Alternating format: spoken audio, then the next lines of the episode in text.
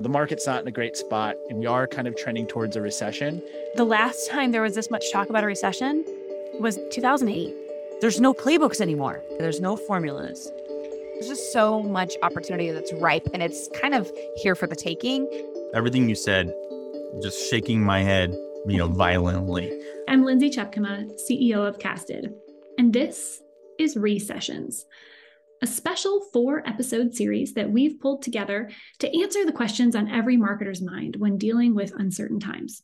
It's this like ongoing, slow developing story, which is to me 10xing the uncertainty and 10xing the confusion around like, what do I do?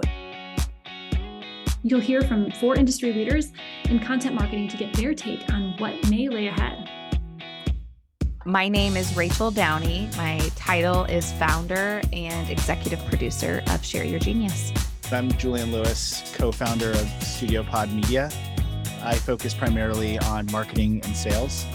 I'm Devin Bramhall. I am the CEO of Animalz, a content marketing agency for B2B SaaS companies. I'm Jeff Coyle. I'm the co founder and chief strategy officer for MarketMuse. We dig deep with each of these thought leaders to find out what they're thinking and what they're doing.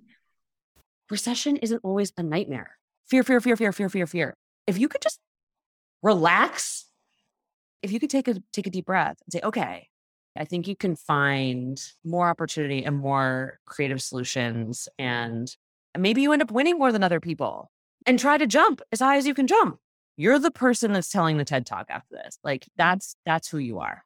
If you have the tendency to cut content first, I would say like pause and think about that because that might be the tendency that others will lean into. And now's the time more than ever to lean into it more mm. because as others pull back, that's when you go in. I think that every brand's going to have a podcast in 2024. And that's not to say that everybody's going to try to be the next Brene Brown, but instead the conversations that are being had around the industry, around success that people have seen that add value to a marketer's experience as they're trying to grow their company.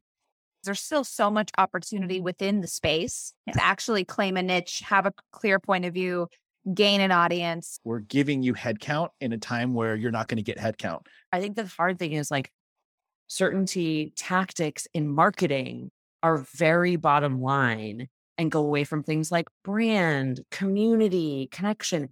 But those are all things the world kind of wants right now. And everybody talks about wanting to have a category, be a category creator, blah, blah, blah.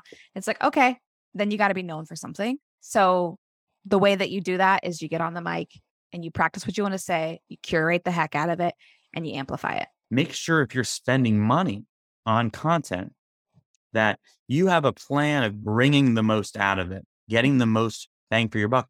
It sets the deck in your favor. If you have multi channel distribution, if you have multi format distribution already teed up with some level of automation, you start to see which of the channels are producing the value. Then what do you want to do? You want to make more. When others back out or pull back, you lean in because now is the time to own your voice and your point of view in the marketplace. Because if you don't, if you don't own that voice, somebody else will. Follow along as we release these four recession episodes over the next few weeks. Look for this at casted.us and wherever you get your podcasts.